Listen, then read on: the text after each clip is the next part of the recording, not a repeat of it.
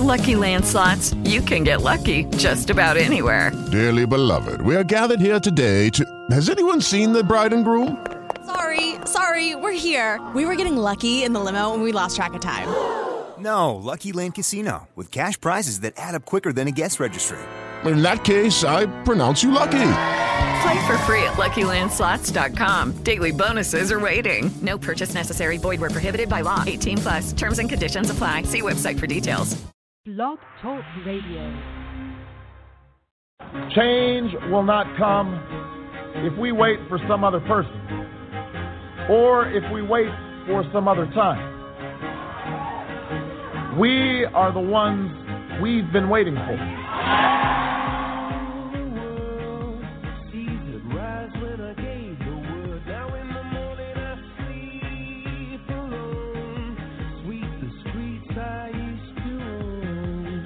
We cannot continue to rely only on our military in order to achieve the national security objectives that we've set.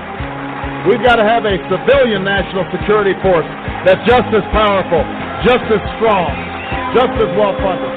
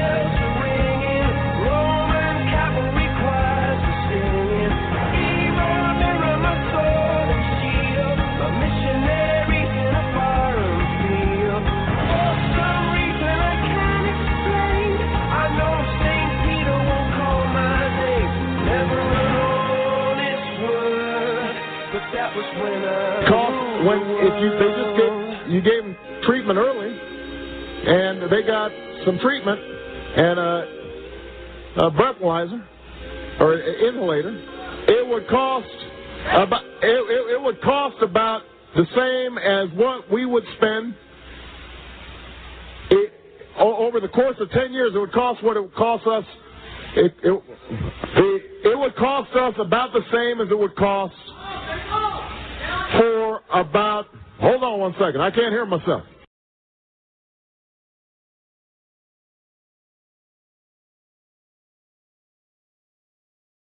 When all the votes were counted after Tuesday's big midterm election, we had a kind of a normal outcome, a split verdict. Democrats took back control of the House, Republicans retained control of the Senate, and there was a kind of a division in some of the big governor's races. But for a long time on Tuesday night, it looks as if a different story might emerge. You hear warnings of, of, of a blue wave coming. Is it a wave or a tsunami? We do believe there will be a blue wave. Democrats had dreams early on in the evening of a big blue wave taking over not just the House, but also the Senate and many of those governor's races. And for a while, the results that were coming in seemed to reconfirm that notion. But then a different reality set in. Here's how the night unfolded. Around 5 o'clock, exit polls and a big Associated Press VoteCast poll emerged that seemed to show Democrats were on their way to a very big night indeed. A lot of the women's vote was moving toward the Democrats, a big wave of women voters, and that looked like it might be enough to propel the Democrats to a bigger night than they had been expecting. First of all, Barbara Comstock, a Republican incumbent, was defeated by Jennifer Wexton, a Democratic challenger in Virginia. Barbara Comstock, Republican member of Congress, losing her seat in Virginia. And then in Florida, Donna Shalala, a former Democratic cabinet member, took over an open house seat that Republicans had hoped to hang on to. You had two big turnovers, and the signs of a big Democratic wave were taking shape. Then you also had some tantalizing possibilities in two really important states that seemed to confirm that idea. Again, in Florida, it appeared that the Democrats might win both a very hotly contested Senate race and a governor's race. They were leading in both of those races by a considerable margin.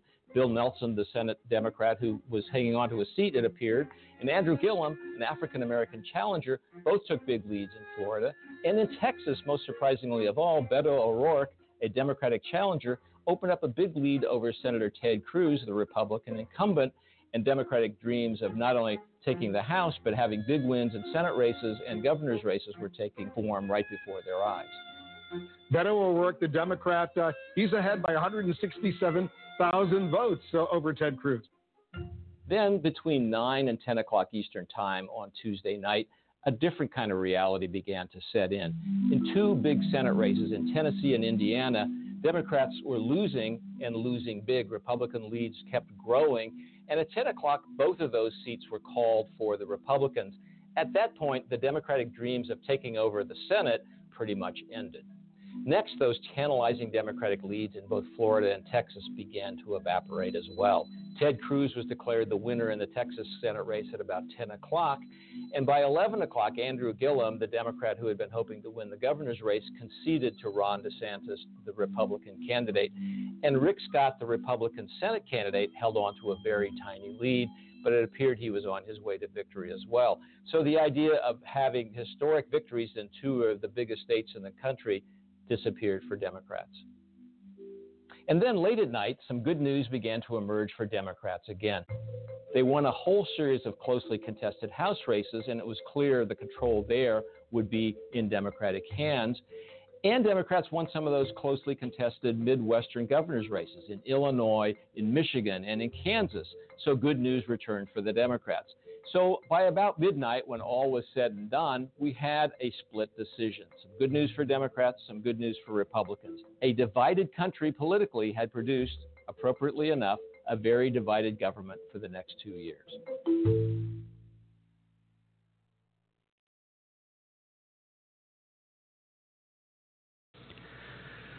Well, good evening, and welcome to the Dr. C. Robert Jones Situation Report.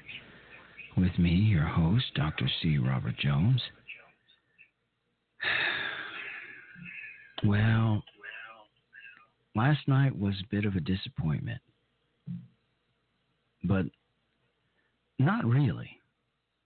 You see, it's been foretold that the House would go to the Democrats. It was just a matter of how many seats the Republicans would lose. The bright spot in all of this was that Republicans were expected to keep the Senate and increase their hold on governorships and legislatures across the country. Well, those aspirations have been realized. President Trump is stronger now, today, than he was yesterday. You see, we have in this country something called checks and balances. We have separation of powers. We have the legislature, we have the executive branch, and we have the judicial branch. Now, the Democrats control the legislative branch. However, nothing gets done unless the Senate approves. And even if the Senate approves, the president has to sign off on it. So, so here we have what the founding fathers intended all along a stalemate, where no one of the three branches is more powerful than the other, where no entity of the three branches, no the legislature, the judicial, or the le- or the executive branch have more authority than the other. Frankly, there's very little of consequence that either of the three can accomplish without the other two, especially the legislative branch.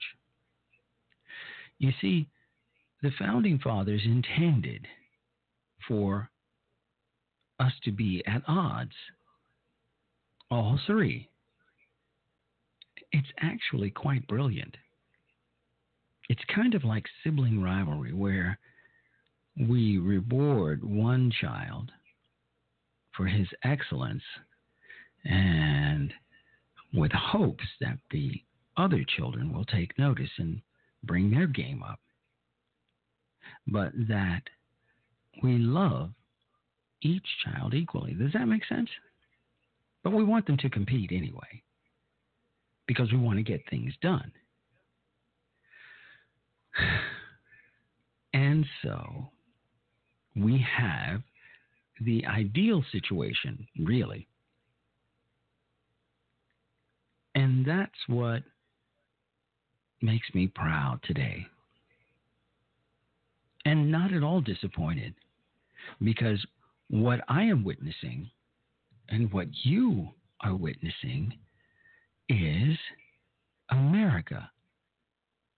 This great experiment at its best. And I'm frankly quite proud of that. I'm very proud of that. Today is a great day in America. A great day. The Democrats control the House, the Republicans control the Senate, and in a way, the judicial branch just a little bit. Because the House isn't needed to appoint judges. Sandra Day O'Connor has indicated that she is suffering from dementia. She'll probably step down sometime within the next year or so. And President Trump will get to appoint another Supreme Court justice. And given that he has a pretty good margin, he only needs 51 votes.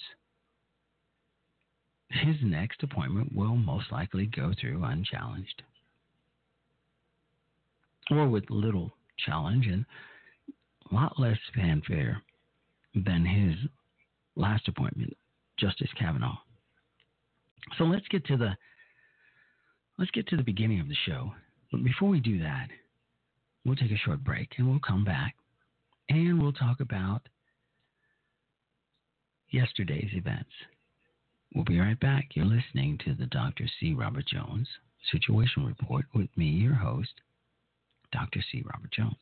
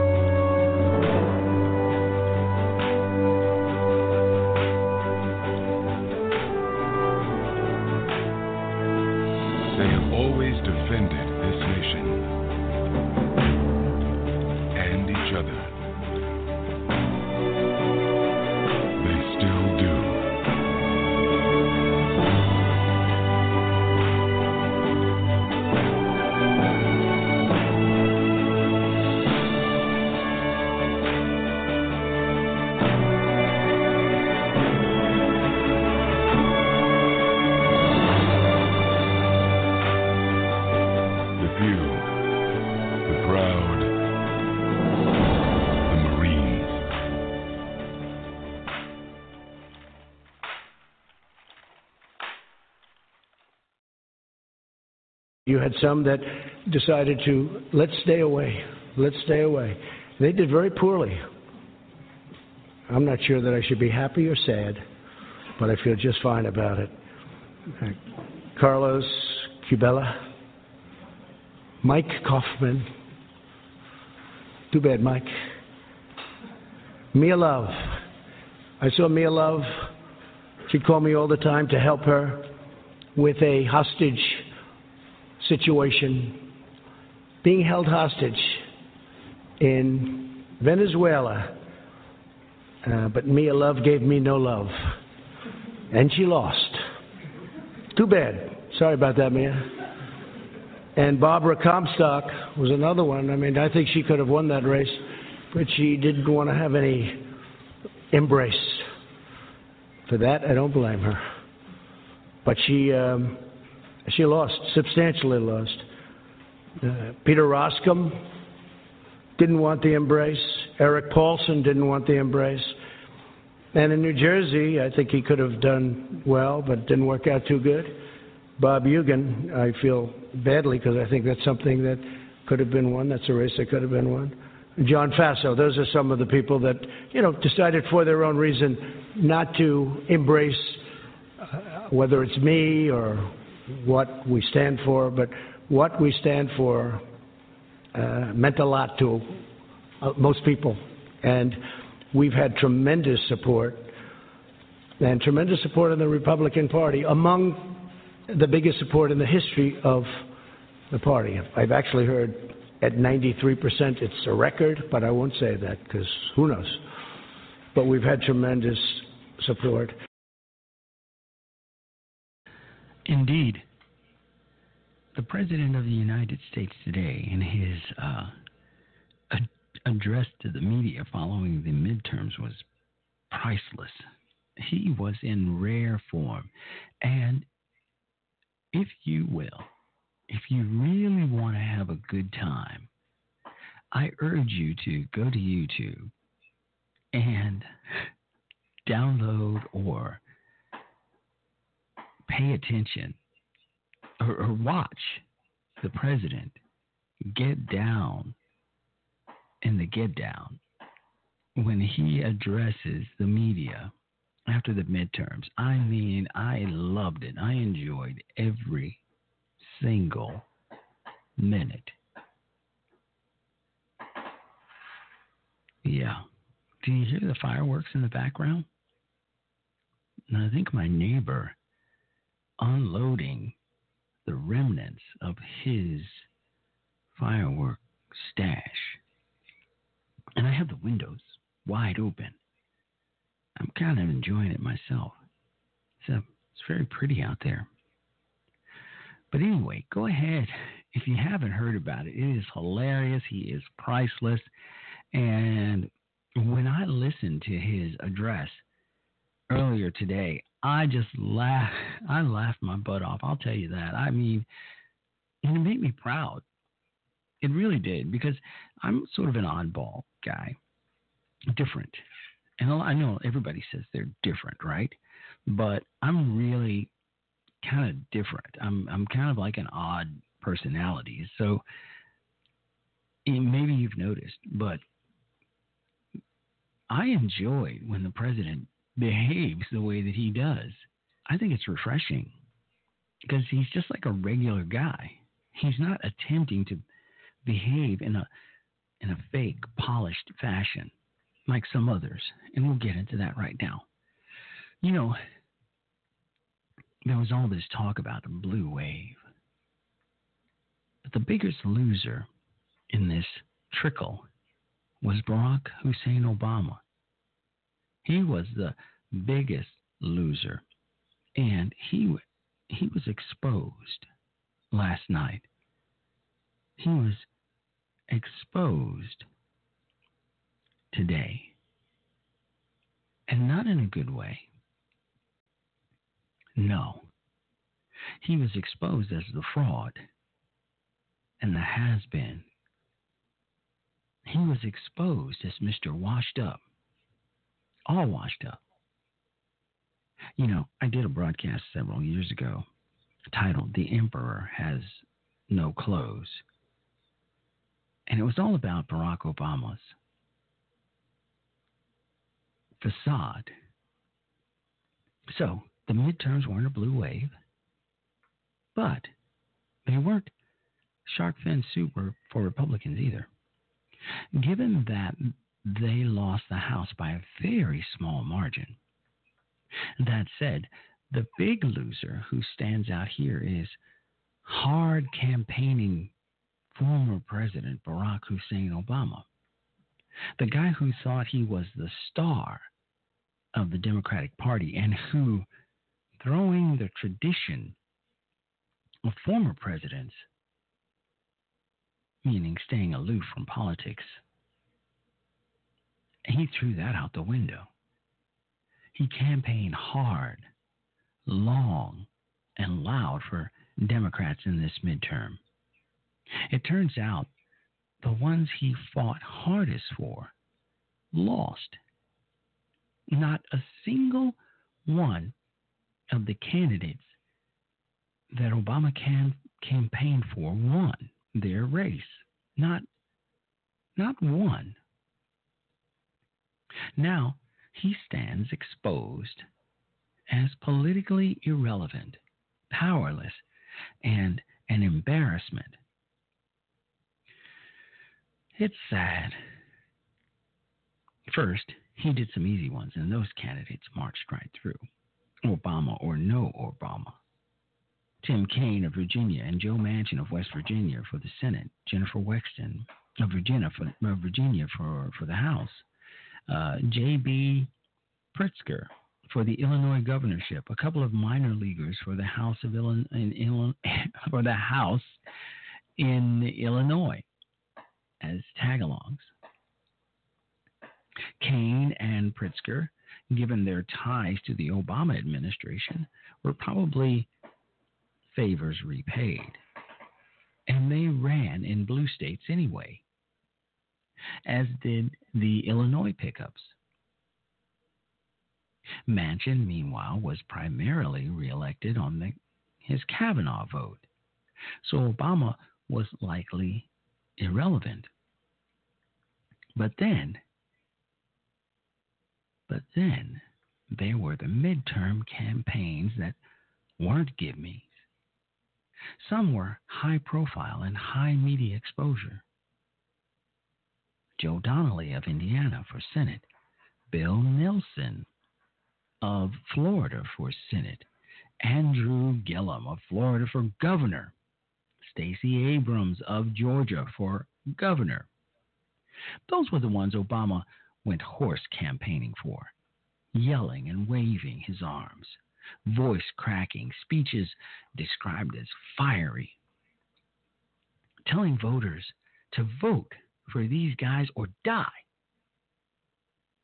When Gillum, in particular, racial appeals were a factor and Obama's presence was supposed to help.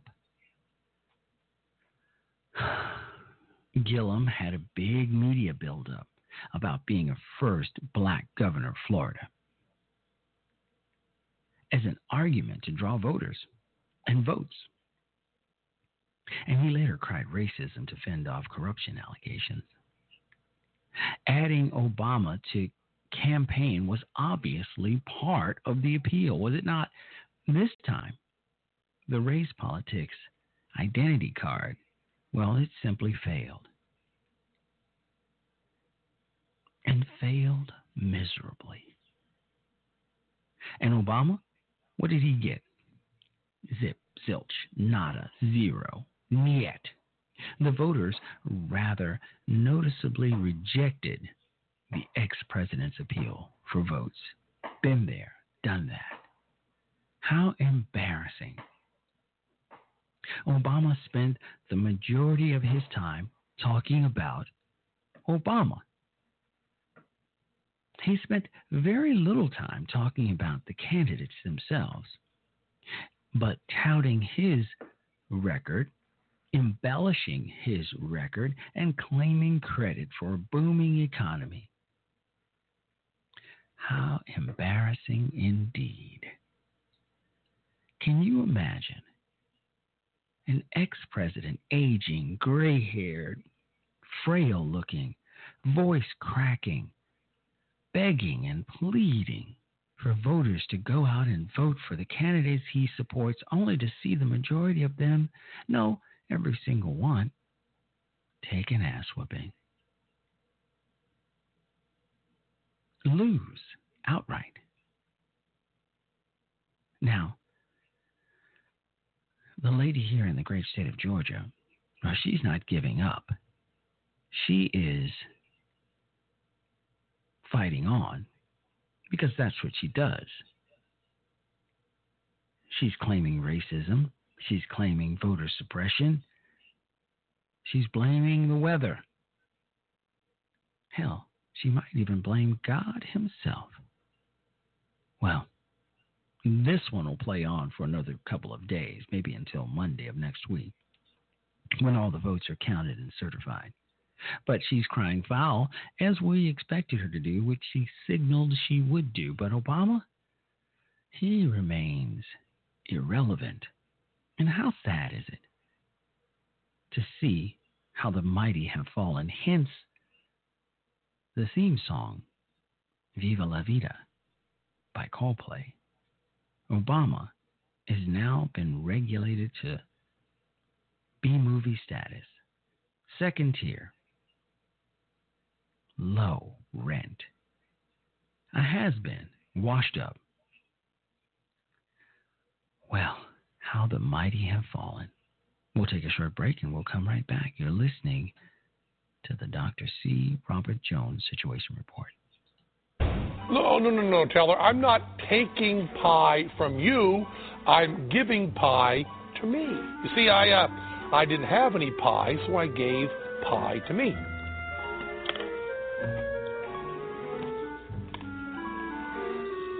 Now I don't have any pie, so I'm not taking pie from you. I'm giving pie to me.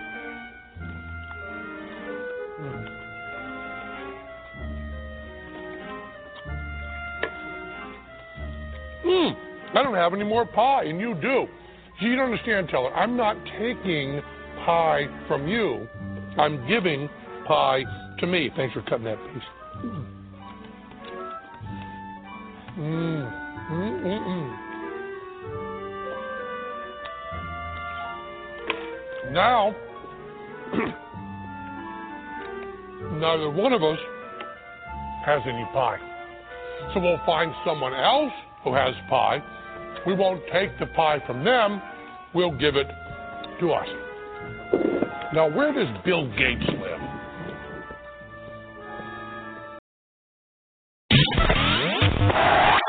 People come to internet radio for any number of reasons.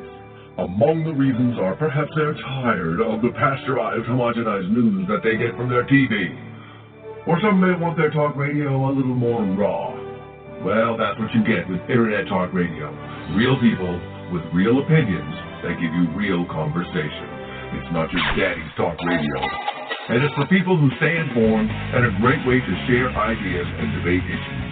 Well, let's just say that Internet Talk Radio hosts don't sit in front of the makeup mirror before they go on the air. Internet Talk Radio is a fast-growing new media that allows folks to get around the dinosaur media. We Are America United is a network of patriotic radio hosts bringing you honest discussion and discourse that will keep you riveted all day. Check out radio.waaumedia.com. When you look at Florida, when you look at, uh, you know, Rick Scott right now is in the lead uh, in Senate Right. with 55,000 uh, votes, and uh, Gillum uh, has been, I mean, that's, it's been extra- Florida's- Yeah, Florida's a Florida's- disappointment. Florida's a real yeah because it's so because it's so tight. Yes. And because they thought that the top of the ticket would help help down ticket. Look, there was a dream tonight for Democrats, which was that early on they'd be able to say, okay, we you know we won a couple in Virginia, we won in Kentucky, and this is going to show that this wave is starting and you and you can't stop it. Now they can still win the House. I think it's probably more likely they will win the House than not, but um, but they can't have it, there's no tsunami. There's there's no tsunami coming. I mean, winning the House by one vote by one member is enough is enough for them. But there's a lot of disappointment that I'm hearing uh, from people. I'm also hearing talk about recounts in Florida. Can you believe it? And lawyers going to Florida. So um, you know this this has to really play out. But the excitement, I think, is the the cliche Among is the Democrats. balloon is popping. Yeah, a little bit. Yeah. Lots of excitement this end yeah, of the yeah, yeah, Lots you know. of excitement at your Uh, Van? Um, well, first of all, there are still people standing in line in Georgia. There's still people standing in line in Florida. People, this is not over. People need to, to stay out there and continue the fight. Uh, this is heartbreaking, though. Uh, it's heartbreaking. Uh, the hope has been that the antibodies would kick in, that this sort of infestation of, of hatred and division uh, would, re- would, would draw a response from the American people, really in both parties, to say no and no, no more. Uh, that does not seem to be happening tonight. It's not a blue wave, but it's still a blue war. We've got to continue the, the fight forward. Uh, but uh, I think that sense of helplessness that has really fueled a lot of this uh, outrage and, and outpouring from Democrats uh, may still be there tomorrow, even if we have the House. Governor? Um, yeah, I definitely think the outrage will still be there. The disappointment will be there, certainly on the Senate side. I'm not giving up on the governors yet, even the governor of Florida. Stay in line, We stay in know line. that, uh, I know, right? Georgia has, uh, has not had Atlanta come in yet. But in Michigan and in some of these other races, in Ohio, I think there's still great hope out. Obviously, Pennsylvania, that Midwestern cluster of states. Wisconsin, we'll see what happens. So I'm still, uh, my nails are still like clutching to hope that we can win, at least on the governor's side and certainly on the More more polls closing, obviously 36 uh, in 36 minutes, Senator. You can't have a wave election when both sides are energized. And ultimately, both sides are energized. This was a huge turnout election. I mean, Mhm. everywhere I talked to all around the country were saying, we've never seen a midterm election like this, and it wasn't just Democrats. Y- You lose when one side's energized and the other side's it. Both sides are. You got to give Donald Trump right. credit Yeah. for energizing. The other thing that's really remarkable is that Republicans, where everybody I talked to said we were outspent two, three to one. The Democrats had all the money, they had all the media, and, and they still couldn't win it. Right. Even with the divisive figure of the president on top of the ticket. That is a is a, a, a message of solace to a lot of Repub- a lot of conservatives who were worried about this being a disaster. And for all that talk about sort of the future of the Democratic Party and what the message is and how far left they should be, or The message was just anti-Trump. The message just never No. got across. I- I don't agree with I, that. I just, I I think that. that was the motivating factor. The message of on pre-existing. So look, vision- look, That's so- look, So the question, did the, did the caravan ads work? The answer clearly is yes tonight, as you see, right? Whether you Well, like them or not. Let- let- let David finish. wh- wh- Whether Let you David like them or not, right? They worked. Um, to to, uh, to just All echo right. what Van had said earlier, Donald Trump that's is the back. That, that's enough excuse making, enough whining. As you can tell, CNN, well, they're a little disappointed. They thought there was going to be this enormous blue wave and that a message would be sent to the president to cease and desist his angry, hate filled, racist rhetoric. Well, a good portion of America doesn't see it that way. And Van Jones, well, he's not feeling love. He's despondent. He's brokenhearted that the Democrats were only able to seize 34 seats out of a record number, 60 some odd seats. How sad is that? Think about it. President Trump lost approximately 26 seats. That's it. President Donald Trump on Tuesday night lost the House of Representatives to the Democrats, who seized at least 26 seats from the Republicans. A majority of Democrat House, well, they threaten to stymie Trump's agenda, but check this out. In midterm elections, a president's party loses a handful of seats. That's already been established for decades. For former President Barack Obama, his midterm elections in 2010 and 2014 were catastrophic compared to Trump's moderate losses. In 2010, Obama lost 60, listen to me, 63 House seats. Even if every House race undecided at time of publication of numerous newspapers across the country this morning gets called for the Democrats, Trump will have lost about half as many seats as Obama did during his first midterm. In 2014, Obama lost just 13 House seats, but he lost them in a House already packed with Republicans. In the end, Democrats held just 188 seats to 247 for Republicans. Additionally, in 2014, Obama lost the Senate as well. Trump managed to keep his hold on the Senate, where the Republican majority may increase even further as the days go by. Republicans in this midterm benefited from having only nine seats up for grabs in the Senate, compared to 26 for the Democrats, and the independent caucuses with them. So, still, Trump wins. Even when he loses, he wins.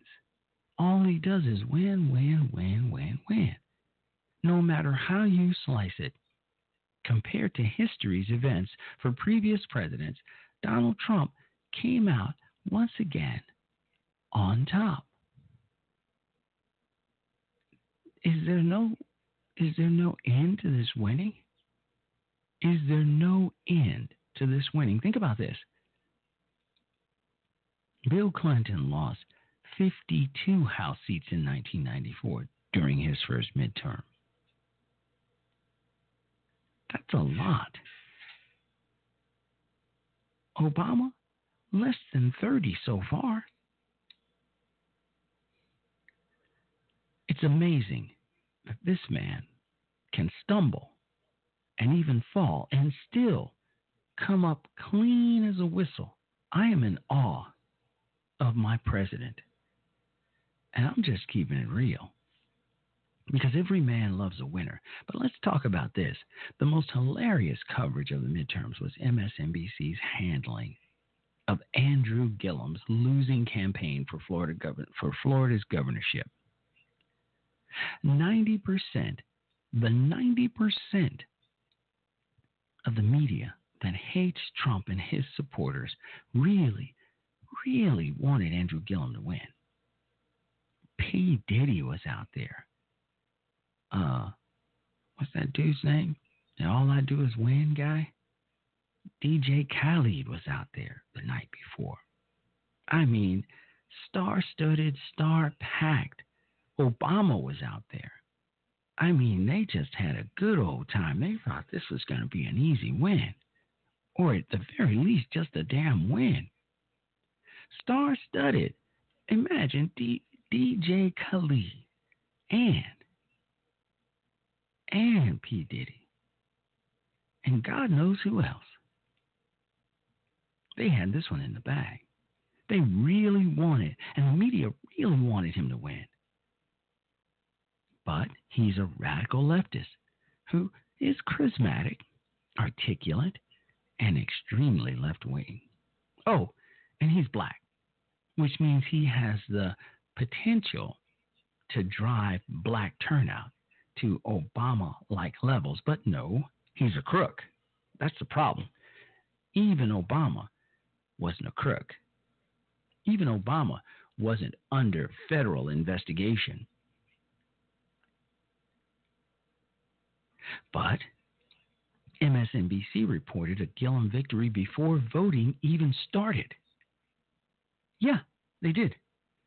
Erik Pedersen and David Robb of Deadline.com noticed a bit of wishful thinking at the Peacock Network's cable propaganda outlet MSNBC Monday night. Yeah, they had this guy. They had this guy in the governor's chair measuring the drapes. When actual votes started coming in, MSNBC was still pretty certain that Gillum would win.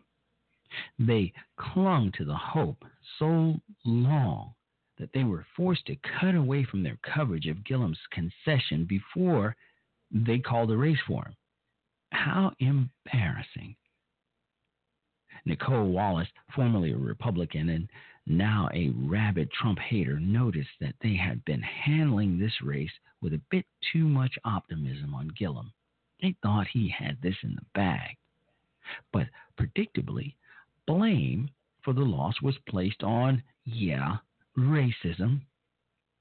And equally predictably, it was Eugene Robinson of Washington Post who flinging the shit, saying that it was all a matter of racism. That he didn't win because of racist this and racist that. No, he didn't win because he wasn't good for Florida. He was far too left wing. And frustration is understandable. Florida's a swing state and will be critical to the 2020 presidential election.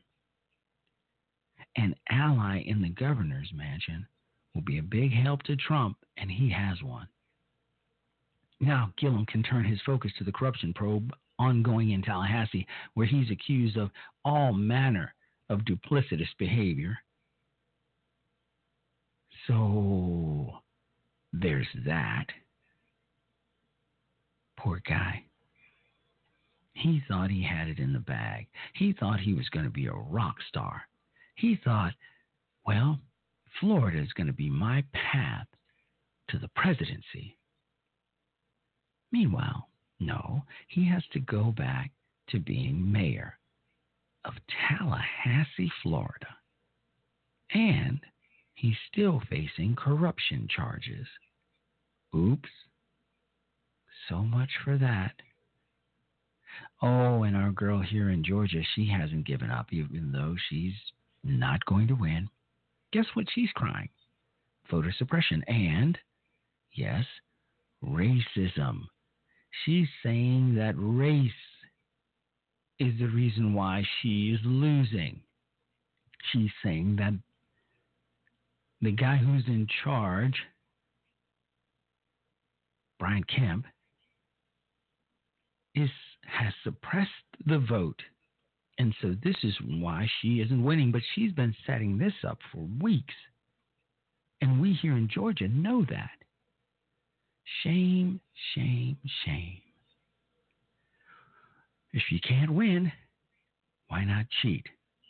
And if cheating isn't quite good enough, claim racism, especially if you're black. Sad, sad, sad. Barack Obama relegated to third tier status. Gillum had hopes for higher office after Florida. The presidency, he stated as much. Nope. Corruption charges back to Tallahassee, an ugly town, if I must say so myself. I almost feel sorry for him. But I don't feel sorry for Mr. Acosta, Jim Acosta. he got his ass handed to him by my man Donald Trump, and we're going to wrap the show up with this little juicy tidbit. I want you to listen to this. This is juicy all to be damned, and the highlight of my week. Minimums and fees seem to be the foundation of your typical bank. Capital One is anything but typical. That's why we designed savings and checking accounts with no fees or minimums. This is banking reimagined. What's in your wallet?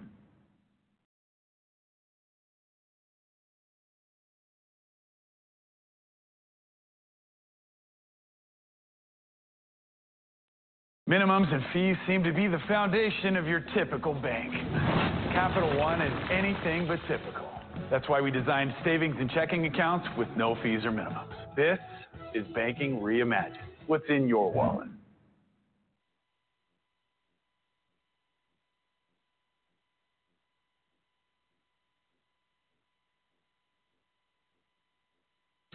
Oh well. We seem to have technical difficulties getting that played, but we're going to talk about it anyway. I would love to have gotten this exchange on the air. I think I might have it some here, somewhere here. Bear with me here for a moment. We're going to see if I can find it here because it is hilarious and you must listen to it because I know a lot of you have been busy all day long with work and all the other stuff that you had going on and man, I just don't want you to to miss this because it was just it was just juicy.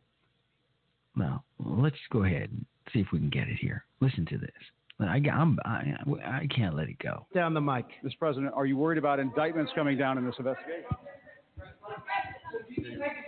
Mr. President. I'll tell you what, CNN should be ashamed of itself having you working for them. You are a rude, terrible person. You shouldn't be. Let me uh, bring in uh, Jim Acosta now, if I can. I, I believe uh, he, he's uh, at the White House. Uh, and Jim, that must have been a surreal experience. Obviously, you were being very aggressive, uh, as is the job of a White House correspondent. David Gregory and I are sitting here talking about our experiences.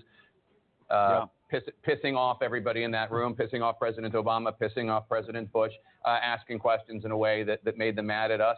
Uh, but President Trump did something that I've never seen an American president do, which is go on a personal rant against you for the questions you were attempting to ask. Well, Jake, when, when they go low, we keep doing our jobs. I mean, that's the way I look at it. And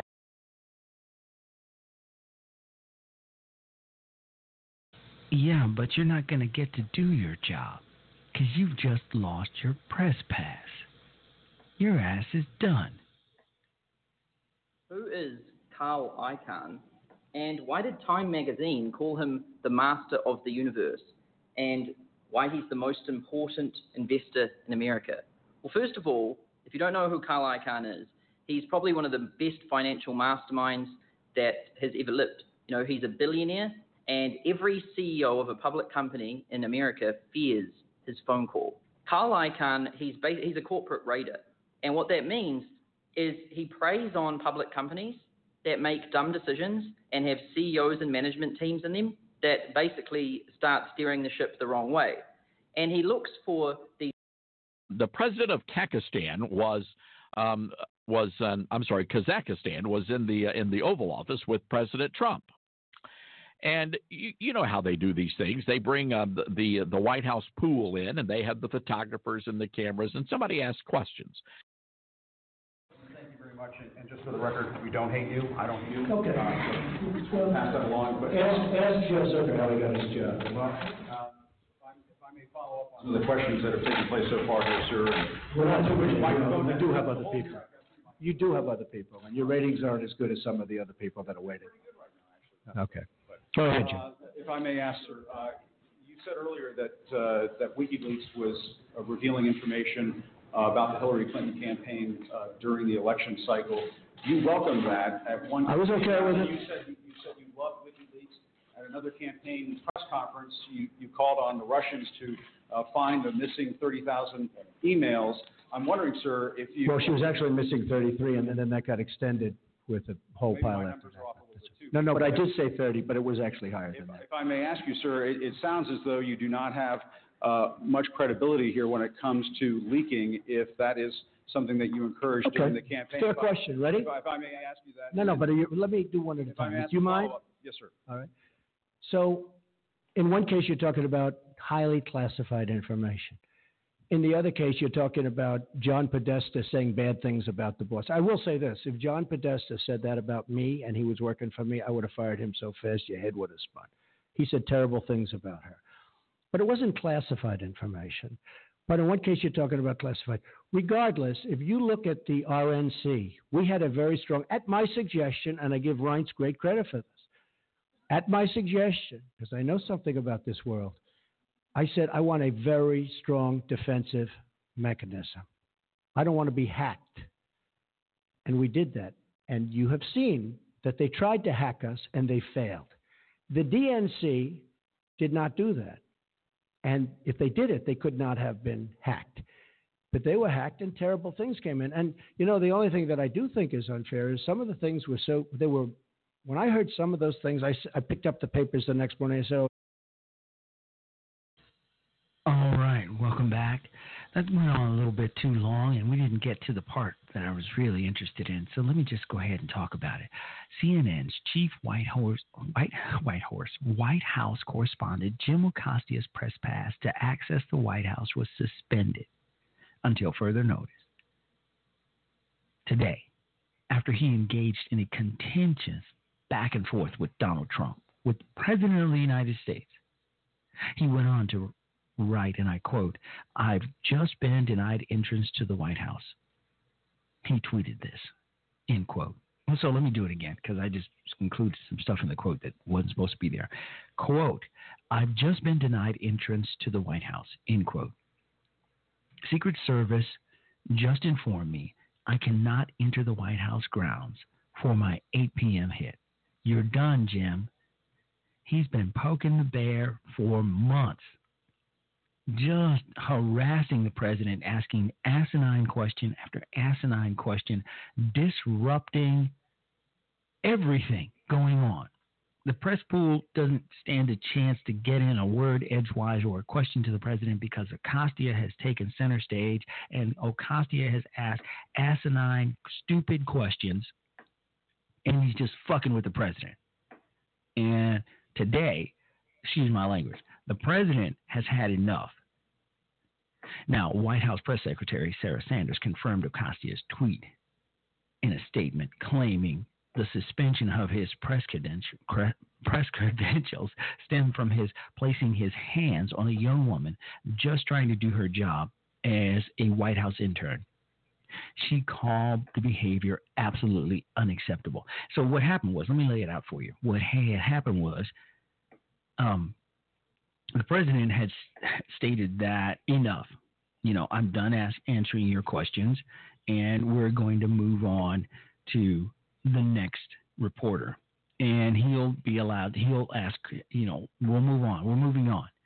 And so Ocasio continued to ask questions. And President Trump stated that no, we're done here. We're, I'm not going to answer any more of your questions. We're moving on to the next reporter. So a young woman approached, as is her job, to go ahead and take the mic and then pass the mic on to the next reporter. Well, Ocasio withheld the mic and pushed the woman's hand away.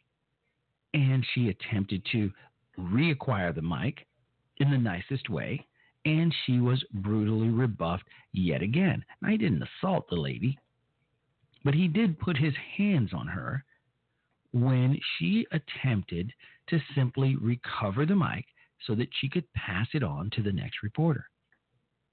He got out of line. He poked the bear for the last time. He's done. The CNN reporter, during a news conference at the White House earlier Wednesday, got into a heated debate with Trump after he asked the president about the migrant caravan. Trump told Acosta to let him do his job. He went on to say, Honestly, I think you should let me run the country and you run CNN, the president said. This is how it all went down. Yeah. The reporter tried to ask him another question before a female White House aide walked over to him. Trump then told him, and I quote, That's enough. Ocasio continued to try to talk as the intern was seen trying to take the microphone from his hand. She grabbed the microphone, but Ocasio wouldn't give it up and tried to push her away. Sexual assault? Assault, perhaps? No, not sexual assault, but assault nonetheless. Sanders, in a statement, which Ocasio later described or labeled a lie, said that President Trump believes in a free press and expects and welcomes tough questions from his administration. Yeah. Now, Ocasio says that's a lie, but Ocasio is the one who's telling a falsehood or perpetrating a lie because Ocasio has had his way. He has had more screen time with this president, more questions put to the president than all of the other press corps members combined. So the president has been patient with this clown. But today, the president finally had enough. Finally has had enough of Mr. Acostia. And he's done. And rightly so. You can't keep poking the bear and poking the bear and poking the bear and then expect like it's all good. Because sooner or later, the bear's going to maul your ass, and Acostia just got mauled. Contrary to CNN's assertion, there is no greater demonstration of the president's support for a free press than the event he held today. Only they would attack the president for not being supportive of a free press in the midst of him taking 68 questions from 35 different reporters over the course of an hour and a half, including several from the reporter in question. Now, Sarah Sanders went on to report this conduct is absolutely unacceptable. It is also completely dis- disrespectful to the reporter's colleagues not to allow them an opportunity to ask a question. President Trump has given the press more access than any president in history, and indeed he has. Indeed he has. This guy, this pretty boy, I suspect just wanted some extra screen time. Every single time. It's sad. It is sad. And then finally, Trump has put an end to it. This is what Trump had to say. And I quote I tell you what, CNN should be ashamed of itself having you work for them, Trump told Acostia. The way you treat Sarah Huckabee Sanders is horrible. And the way you treat other people is horrible. You shouldn't treat people that way, Trump went on to say. The White House intern who attempted to take the microphone from Acostia eventually handed it off to Peter Alexander of, of NBC News. He called Acostia a diligent reporter who bust his butt. To which Trump shot back, Well, I'm not a big fan of yours either, to be honest. My man Trump. Well, today has been an eventful day. The fireworks are going to begin. No quarter will be given and none will be asked. The president has stated that he is willing to work with members of Congress, but if they want to fight, they want to throw it out there, he'll do the same. He'll he'll he'll respond in kind. We can all play nice. We can all be real nice and sweet, but if you're not interested in playing nice, then we can get down and dirty. It's all good. So, I want to thank you for listening. You've been a great audience, of course. I had a full chat room tonight and another great audience. I've had some callers on the line, but I haven't had a chance to take the calls, and I do apologize for that. Um, but tomorrow is a new night. So come on back. I want to thank you for listening, and God bless you, and God bless the United States of America.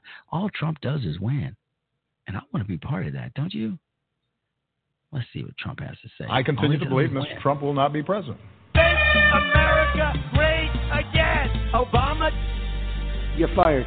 all I do is win, win, win, no matter what. Got money on my mind. I can never Get enough. And every time I step up in the building. Everybody can go up. And they stay there. And they say bye bye. And they stay there. Up, down, up, down, up, down. Because all I do is win, win, win. And if you're going in, put your hands in the air, make them go there. Unbelievable.